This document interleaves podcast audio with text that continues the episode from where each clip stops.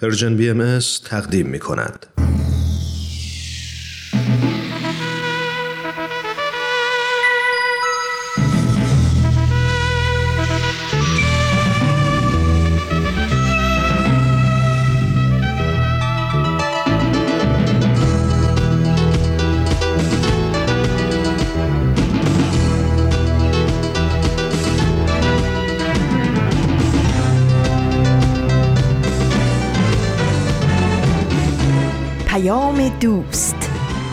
برنامه ای برای تفاهم و پیوند دلها.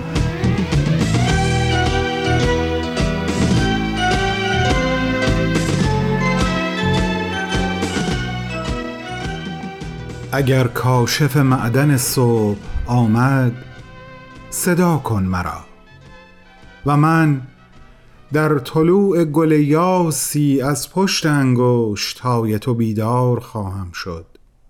و آن وقت حکایت کن از بمب هایی که من خواب بودم و افتاد. حکایت کن از گونه هایی که من خواب بودم و تر شد. بگو چند مرغابی از روی دریا پریدند. در آن گیر و داری که چرخ زره پوش از روی رویای کودک گذر داشت.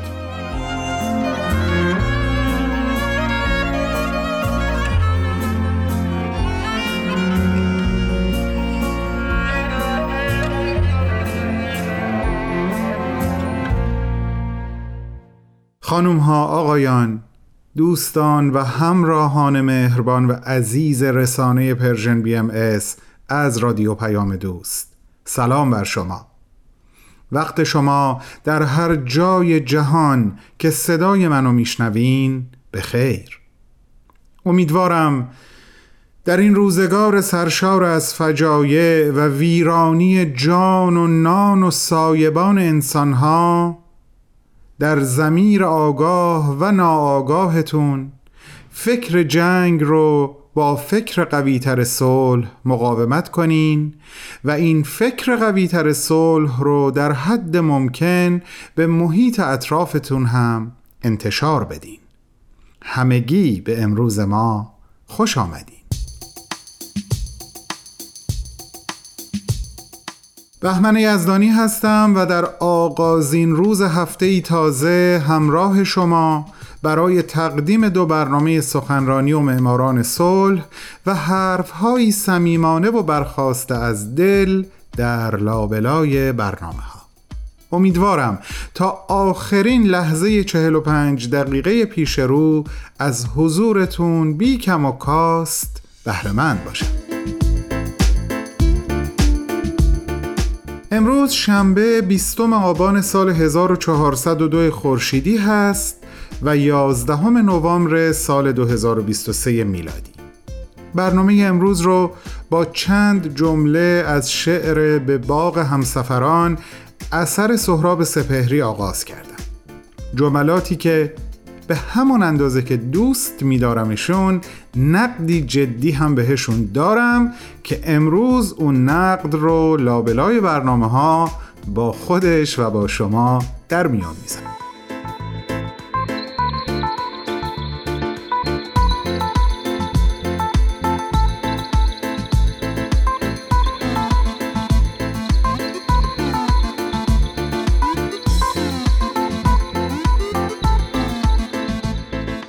عزیزانم رسیدیم به زمان پخش اولین برنامه یعنی سخنرانی.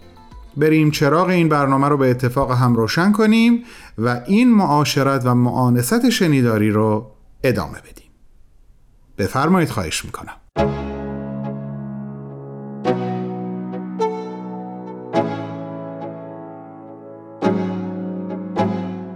دوستان عزیز در برنامه سخنرانی امروز با دومین بخش از بازپخش سخنرانی پژوهشگر بهایی جناب آقای ایقان شهیدی در خدمت شما هستم. آقای شهیدی در سال 2021 میلادی در سی و یکمین کنفرانس دوستداران فرهنگ ایرانی یک سخنرانی داشتند با این عنوان زندگی عبدالبها و عظمت و گستره فعالیت های او. با هم به استقبال این بخش از صحبت‌های آقای شهیدی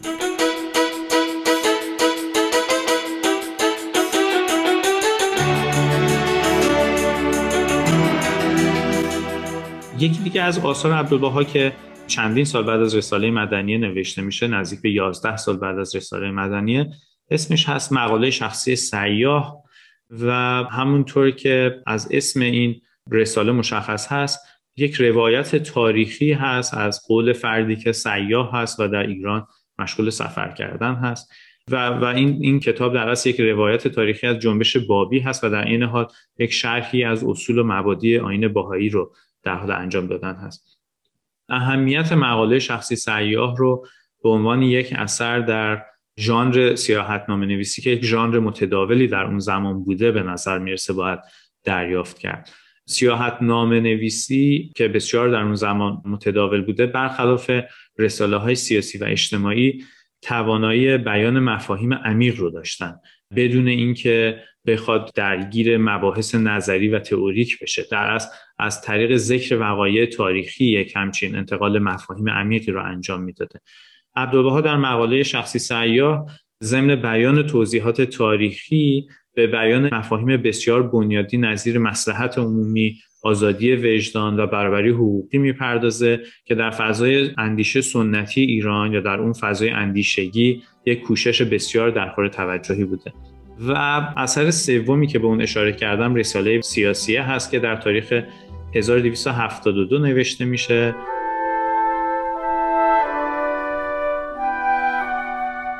این رساله که 18 سال بعد از رساله مدنیه در نوشته میشه یک معلفه های دیگه ای از حکمروایی عادلانه و پیشرو رو به تصویر می‌کشه و از این رو یک قرابت مفهومی و محتوایی با رساله مدنیه و همطور مقاله شخصی سیاه داره.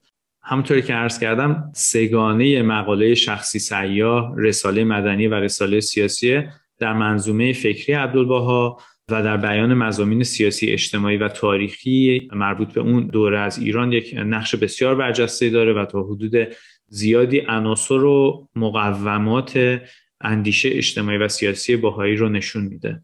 دوباره اگر بخوایم به تاریخ برگردیم با بهبود نسبی اوضاع باهایان در شهر عکا که همه از زندان عکا بیرون اومدند و به خونه در شهر عکا منتقل شدن. با هدایت الله عبدالبها بیش از قبل فرصت گسترش دایره ارتباط با اندیشمندان، نویسندگان، شاعران و رهبران مذهبی رو در فلسطین و همینطور در شهرهای نزدیکی که زندگی می‌کرده پیدا می‌کنه. در سال 1259 خورشیدی بوده که عبدالبها سفری به بیروت میره و این سفر به دعوت مدحت پاشا صورت می‌گیره. مدحت پاشا که مشهور به پدر قانون اساسی ترکیه هست در اون زمان والی سوریه و بیروت بوده. خیلی جالب هست که عبدالبها به عنوان یک فردی که جوان هست همچنان و رسما به عنوان یک زندانی محسوب میشه. به دعوت یک همچین شخص بزرگی به بیروت میره و علاوه بر ملاقات مدحت پاشا عبدالبها ملاقات های مهم دیگه ای با اندیشمندان و همینطور مسئولین مختلف داشته. مثل ملاقاتی که با شکیب ارسلان شاهزاده لبنانی داشته و همینطور ملاقاتی که با محمد عبدو اندیشمند معروف اسلامی داشته که بعدها این ملاقات ها سبب میشه دوستی های خیلی نزدیک و صمیمانه بین عبدالبها و این شخصیت ها شکل بگیره. محور سخنان عبدالبها با این روشنفکران عرب تاکید بر ضرورت نوآوری کنار گذاشتن هر گونه تعصب و تاکید بر اصل وحدت ادیان بوده. و حالا قبل از درگذشت خودش در سال 1271 در چندین اثر عبدالبها رو به عنوان مرجع جامعه باهایی بعد از خودش معرفی می‌کنه. در لوح قدس در کتاب عهدی و همینطور در کتاب اقدس با الله اشاره به نقش و مقام عبدالبها بعد از خودش می‌کنه و از جامعه باهایی در سراسر عالم از نزدیکان خودش درخواست می‌کنه که بعد از درگذشت اون به عبدالبها به عنوان مرجع نهایی برای تفسیر و تبیین آثار الله و همینطور مرجع جامعه باهایی نگاه بکنن و همین اتفاق میفته وقتی عبدالبها زمام امور جامعه باهایی رو در دست می‌گیره چند حوزه اصلی اقدام رو ما می‌تونیم مشخص بکنیم که در فعالیت هایی که عبدالبها انجام می‌داده بسیار برجسته بوده. اولین فعالیتی که به نظر می‌رسه به صورت عمده در حال انجام شدن بوده زیر نظر عبدالبها و راهنماهای عبدالبها کمک به افزایش تعداد جوامع باهایی در روستاها و شهرهای کشورهای مختلف بوده. در حقیقت شیوهی که عبدالبها برای گسترش و رشد جامعه باهایی دنبال می‌کرده شامل مهاجرت های داخلی باهایان از شهرهای و روستاهایی بوده که باهایی ها در اون تعداد بیشتری داشتن به سمت شهرها و روستاهایی که فاقد افراد باهایی بودن. و بعد از مهاجرت این افراد به این روستاها و شهرهای جدید و حتی کشورهای جدید که همراه با فداکاری های بسیار زیادی بوده باهایی هایی که مهاجر بودن سعی می‌کردن که جوامع جدیدی رو در این نقاط جدید ایجاد بکنن جوامعی که بر اساس اصول و آرمانهای بهایی شکل گرفته بوده. اصول و آرمانهایی مثل عدالت اجتماعی اتحاد و بربری جنسیتی مثل وحدت نژادی مثل هماهنگی این و دین و موضوعاتی از این قبیل. آموزه هایی که در آثار بها همشون مندرج هست. و به مرور زمان ما می‌بینیم که جوامع باهایی بیشتر و بیشتری در روستاها و شهرهای مختلف کشورهای مختلف ایجاد میشه و این جوامع هسته های اولیه جوامع فعلی باهایی هستند که در کشورهای مختلف دنیا وجود دارن. بنابراین می‌بینیم که این اقدام عبدالبها چگونه تاثیر خودش رو تا زمان حال گذاشته.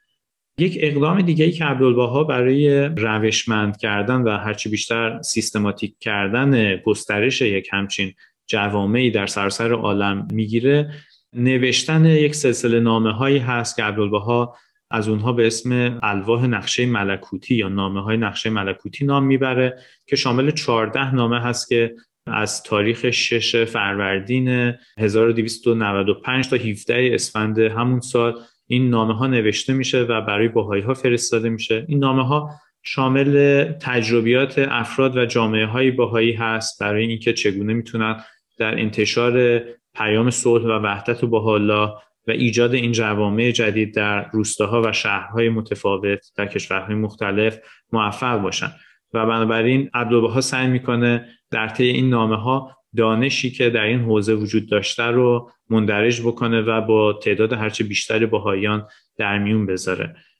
رهنمودهای عبدالبها در این دوره که همزمان بوده با جنگ جهانی اول دقیقا در نقطه مقابل فعالیت هایی که در دنیا برای گسترش جنگ صورت می گرفته و همه به فکر فتح مادی کشورهای بیشتری و زمینهای بیشتری بودن صورت می‌گیره که درس عبدالبها تلاش می‌کنه و باهایان رو این بینش رو بهشون میده که برای فتح روحانی قلوب تعداد بیشتری و برای عوض کردن اذهان انسانهای بیشتری به سمت برابری و صلح و به سمت وحدت حرکت بکنه.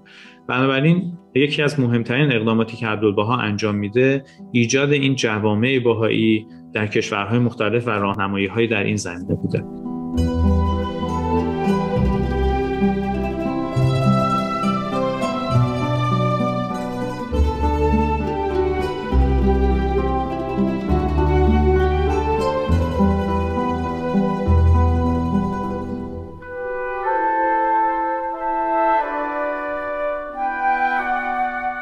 شنوندگان گرامی شما شنونده بخشهایی از سخنرانی جناب آقای ایقان شهیدی هستید که در سی و یکمین کنفرانس دوستداران فرهنگ ایرانی در سال 2021 میلادی سخنرانی ایراد کردند تحت عنوان زندگی عبدالبها و عظمت و گستره فعالیت‌های او. بعد از چند لحظه کوتاه به ادامه صحبت‌های ایشون گوش خواهیم.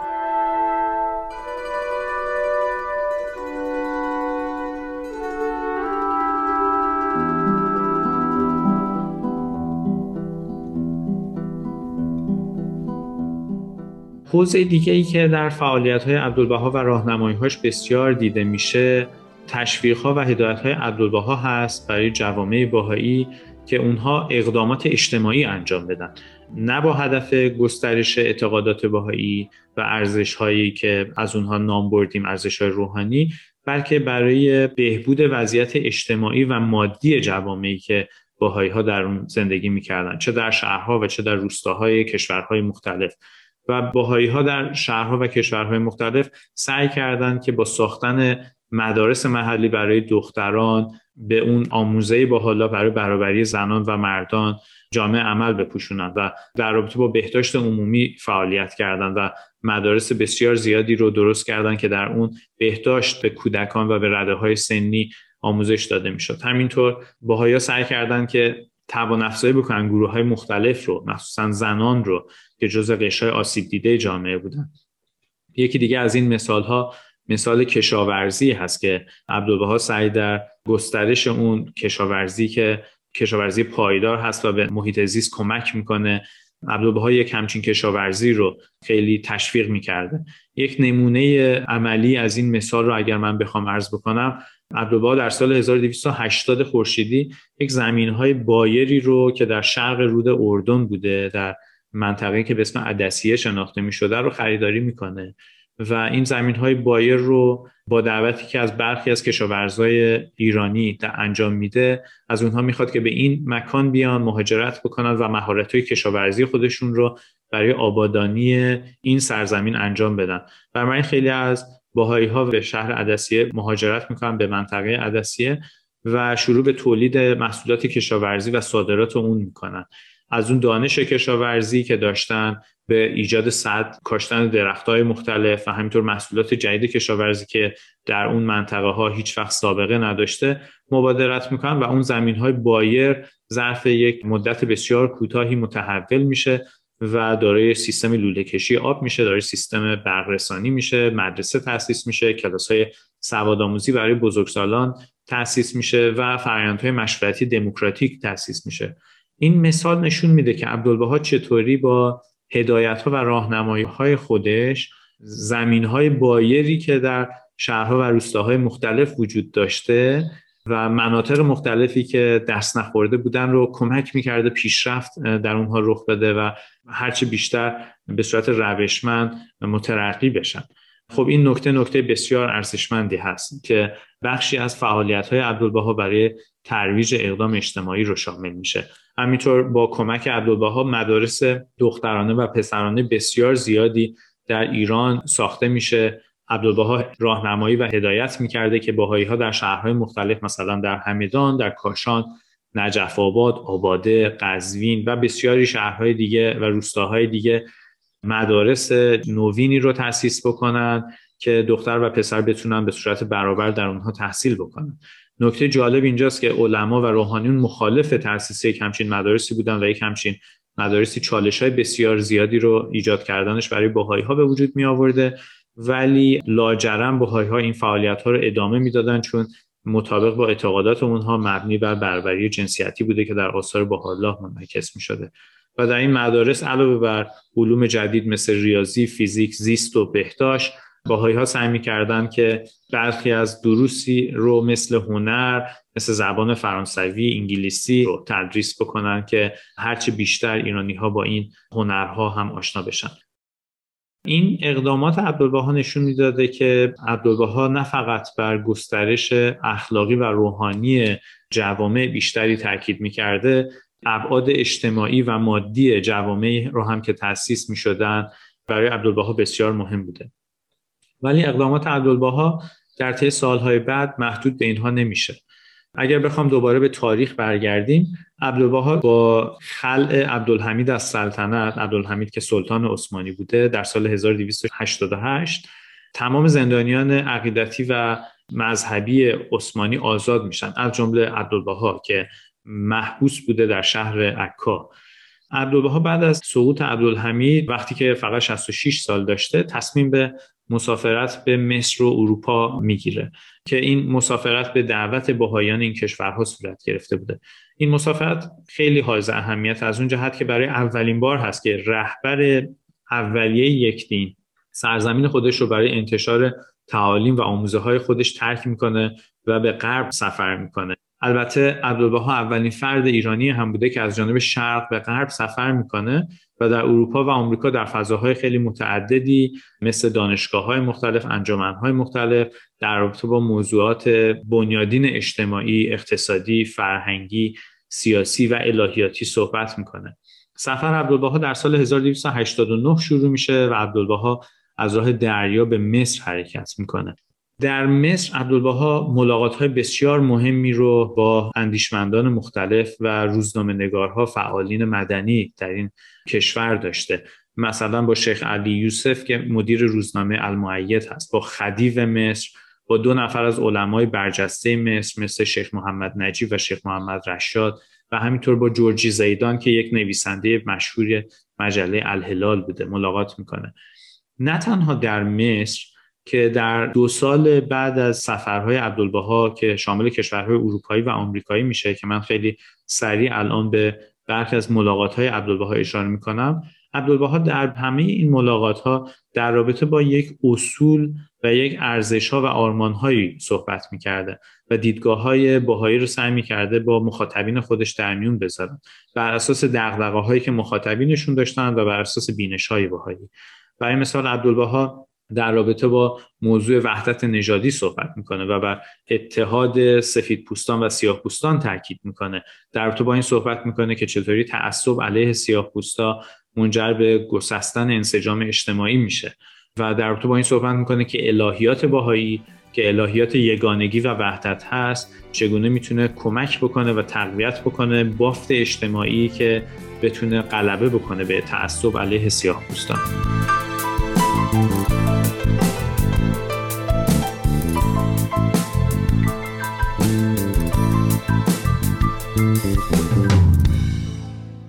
دوستان خوب و عزیز این بود دومین قسمت از بازپخش سخنرانی جناب آقای ایقان شهیدی در سی و یکمین کنفرانس دوستداران فرهنگ ایرانی که در سال 2021 میلادی ایراد شده. عنوان این سخنرانی این هست زندگی عبدالبها و عظمت و گستره فعالیت های او. شما عزیزان اگر مایل به شنیدن این سخنرانی به طور کامل هستید می‌تونین لینک اون رو در وبسایت ما به آدرس www.persianbms.org پیدا کنید. امیدوارم شنبه هفته بعد با ما همراه باشید برای گوش کردن به ادامه این سخنرانی. با بهترین آرزوها.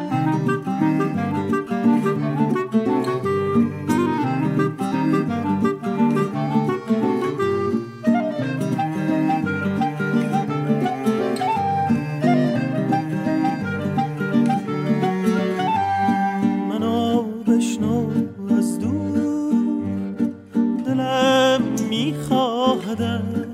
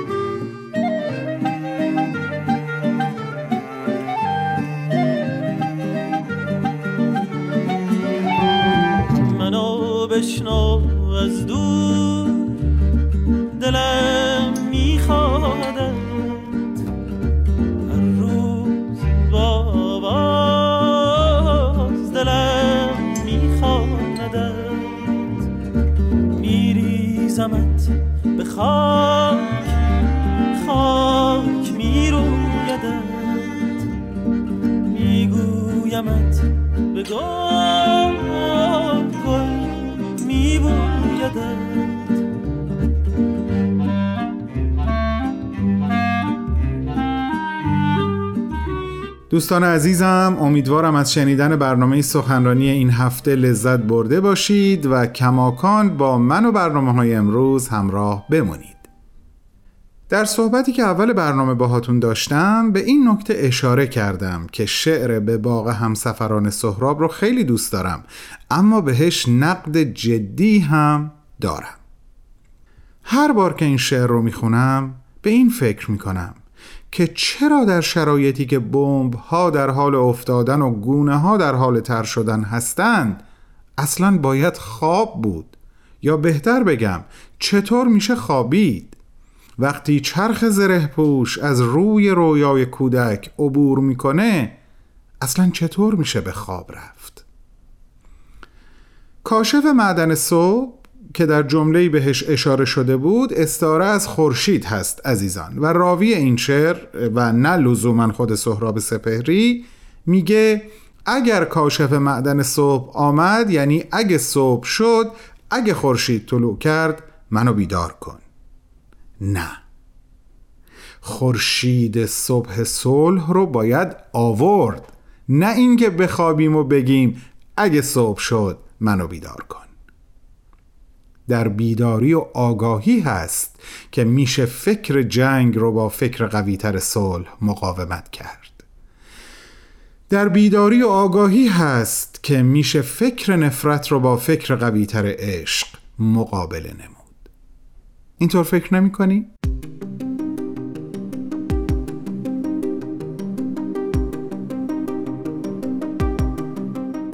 اما اجازه بدین شعر دیگه ای براتون بخونم از گروس عبدالملکیان شاعر عزیز معاصر که چند ترمی هست به شکل آنلاین. افتخار این رو دارم که شاگرد کلاسش هستم. شعری با نام مرز. گوش کنین لطفا. دراز کشیدم زنم شعری از جنگ می‌خواند. همین مانده بود تانک ها به تخت خوابم بیایند. گلوله ها خواب هایم را سوراخ سوراخ کرده اند بر یکی از آنها چشم می‌گذاری خیابانی می‌بینی که برف پوستش را سفید کرده است. کاش برف نمی آمد که مرز ملافه و خیابان پیدا بود. حالا تانگ ها از خاک ریز ملافه های تخت گذشتند و کم کم به خوابم وارد می شوند من بچه بودم.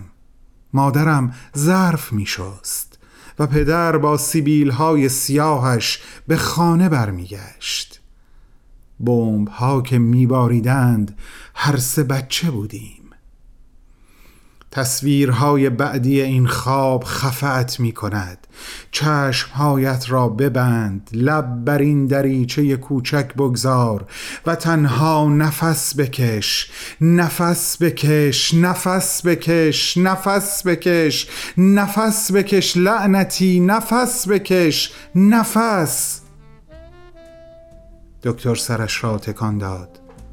پرستار سرش را تکان داد. دکتر عرقش را پاک کرد و رشتکوهای سبز بر صفحه مانیتور کویر می شود.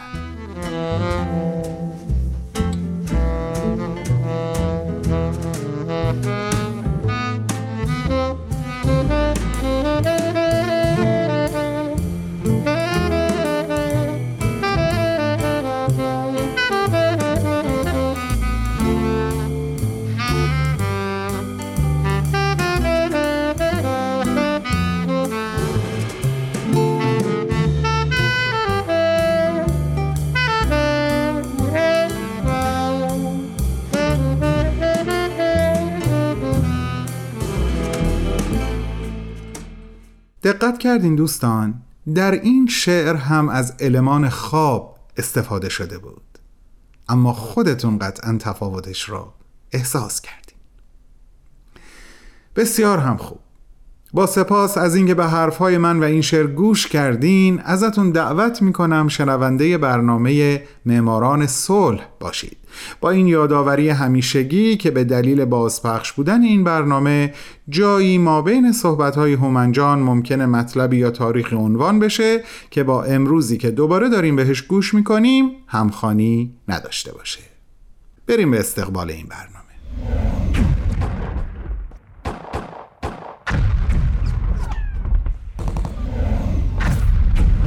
معماران صلح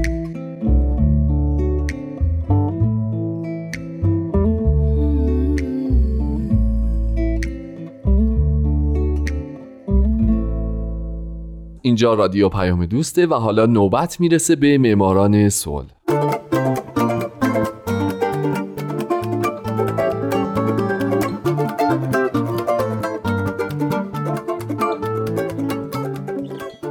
فارسی زبانان دوست داشتنی درود به شما. به معماران صلح خوش اومدین. برنامه‌ای که می‌پردازه به زنان و مردان و مؤسسات و سازمانهای دولتی و غیر دولتی که درست مثل شما به جهانی بدون جنگ فکر کردن و فکر می‌کنن و برای اینکه به یک همچین جهانی برسیم قدم های بزرگی برداشتن و برمیدارن. من هومن عبدی هستم. لطفا با من همراه باشید.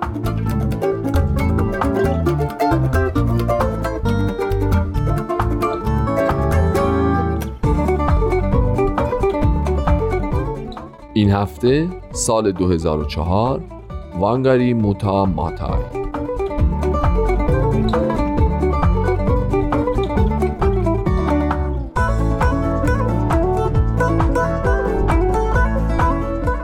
خانم وانگاری موتا ماتای در یک اپریل 1940 به دنیا آمد و در 25 سپتامبر 2011 به خاطر سرطان تخمدان درگذشت.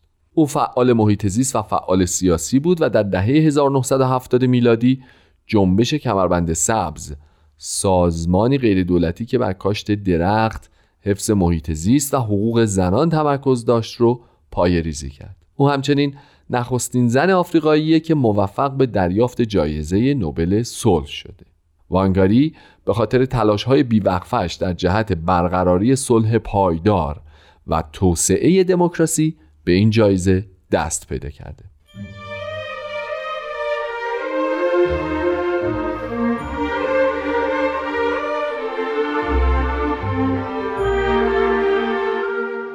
ماتای در روستای ایهیته در منطقه نیری در کنیا به دنیا آمد. خونوادش از قوم کیکویو یکی از پرجمعیت ترین اقوام کنیا بودند که از چندین نسل قبل تو منطقه زندگی می‌کردند.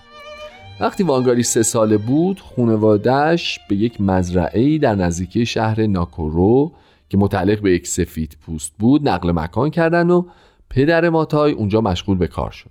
اما یه مدت بعد در سال 1947 ماتای به همراه مادرش به ایهیته برگشت. چون دو برادرش اونجا به یک مدرسه ابتدایی می‌رفتن و امکان تحصیل در جایی که پدرشون کار می‌کردن وجود نداشت. ماتای هم یکی دو سال بعد به برادراش پیوست و در مدرسه ابتدایی ایهیته مشغول به تحصیل شد.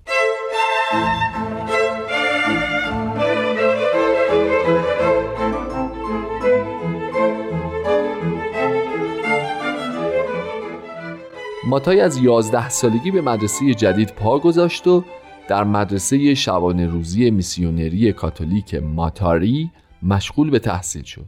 او تو این مدت به زبان انگلیسی مسلط شد و به مذهب کاتولیک روی آورد و عضو لژیون مریم شد. اعضای این لژیون تلاش داشتند تا از طریق خدمت به بشریت به خداوند خدمت بکنند. یه شانسی هم که ماتای آورد این بود که درس خوندن در مدرسه شبانه روزی جدید باعث شد از شورش و بلوایی که در محل زندگیشون اتفاق افتاد در امون بمونه هرچند که مادرش مجبور به جابجایی از روستاشون و نقل مکان به یک جای جدید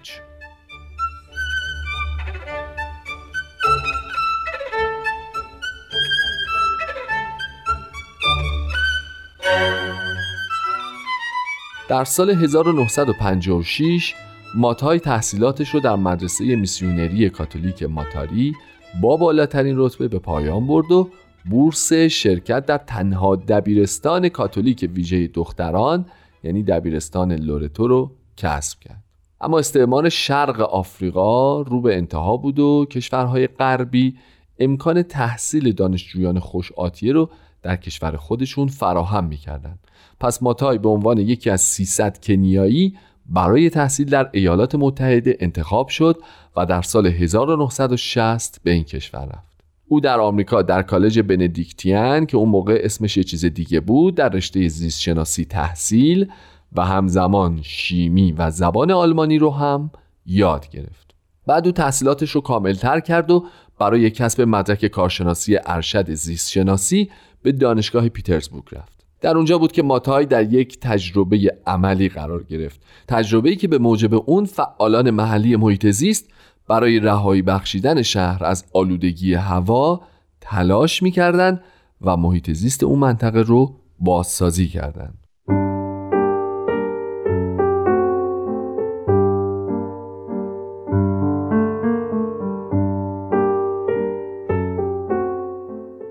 در ژانویه 1966 وانگاری موتا ماتای برنده جایزه نوبل صلح سال 2004 مدرک کارشناسی ارشد خودش رو در علوم زیستشناسی دریافت کرد و به عنوان دستیار تحقیق استاد جانورشناسی کالج دانشگاه نایروبی انتخاب شد.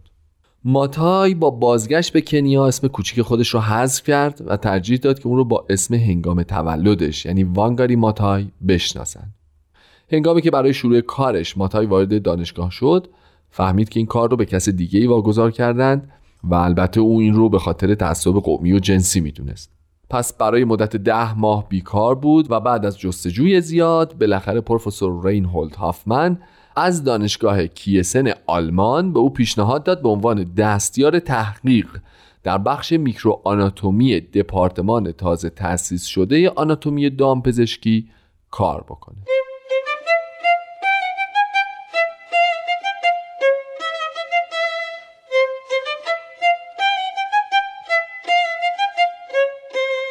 اما او ابتدا این کار رو رد کرد. در آوریل 1966 با موانگی ماتای کنیایی دیگه‌ای که در آمریکا تحصیل کرده بود ملاقات کرد و این آشنایی بعدها به ازدواج انجامید.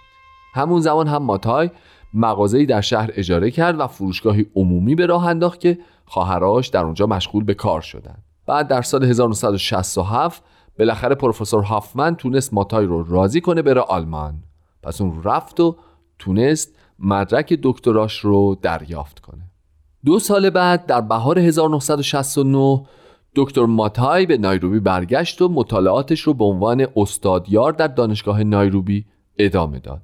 در ماه می او و موانگی با هم ازدواج کردند. اواخر اون سال ماتای بچه اولش رو حامله شد و شوهرش برای دستیابی به کرسی پارلمان مبارزه کرد. اما با اختلاف کمی شکست خورد. البته در جریان انتخابات یکی از نامزدها امبویا یعنی همون کسی که در برپا کردن برنامه ای که باعث شد ماتای برای تحصیل به خارج از کشور بره و درس بخونه ترور شد و مرگ امبویا باعث مرگ دموکراسی چند حزبی در کنیا شد. چرا که رئیس جمهور این کشور این نوع از دموکراسی رو در کنیا ممنوع کرد. کمی بعد از انتخابات زوج جوان صاحب یک فرزند شدند و تقریبا همزمان ماتای نخستین زن آفریقای شرقی شد که دکتراشو در رشته آناتومی دامپزشکی از دانشگاه نایروبی گرفت. در دسامبر 1971 هم ماتای و همسرش صاحب یک دختر هم شدند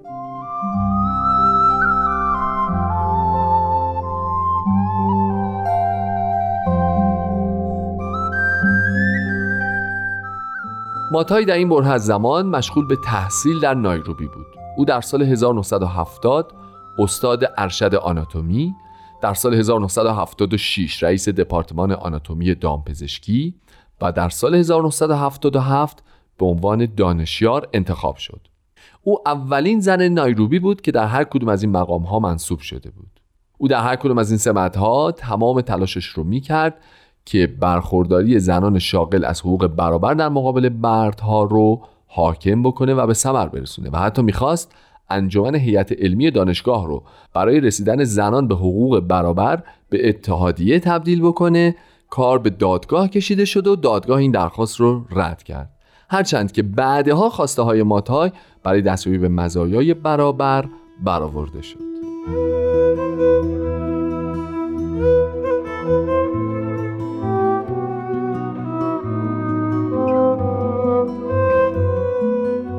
دوستان عزیز من تازه اول راهم و فکر کنم یکی دو هفته دیگه وقت لازم دارم که بتونم به طور کامل به زندگی ماتای بپردازم. پس قرار ما باشه برای هفته بعد و قسمت جدید دیگه ای از برنامه معماران صلح. من هومن عبدی هستم و با همون آرزوی همیشگی باهاتون خداحافظی می‌کنم. امیدوارم شما یک زمانی به خاطر کارهاتون برنده جایزه نوبل صلح بشید. شاد باشید و خدا نگهدار.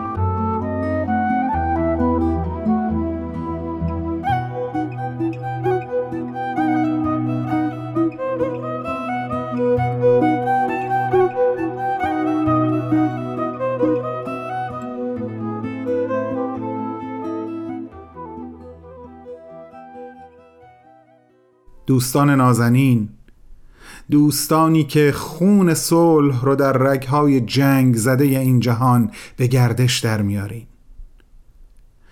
برنامه های امروز ما رو به اتمامه. نام Persian BMS رو در پلتفرم های مختلف صفحات مجازی مثل فیسبوک، SoundCloud، پادکست، تلگرام، اینستاگرام، یوتیوب یا توییتر جستجو کنید و از این طریق با ما در ارتباط باشید. به وبسایت ما یعنی www.persianbms سر بزنید.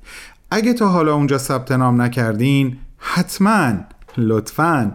این کار را انجام بدید و هر ماه یک ماهنامه از طریق ایمیل دریافت کنید و در جریان تازه های رسانه قرار بگیرید. سلام. من سارا هستم. به تغییر خوش آمدید. در تغییر با هم به نقاط مختلفی از دنیا سر می‌زنیم. در تغییر درباره گروه ها و افرادی صحبت می کنیم که در شرایط جغرافیایی و فرهنگی متفاوتی زندگی می کنند ولی همگی یک ویژگی مشترک دارند. اونها در جهت تغییر جامعه اطرافشون قدم های مؤثری برداشتن. از خودمون پرسیدیم چطور میشه هر کدوم از ما با وجود محدودیت ها و مشکلات برای ساختن جامعهمون سهمی داشته باشیم. در پادکست تغییر به دنبال تجربه هایی هستیم که شاید پاسخ این سوال رو به ما نشون بدن.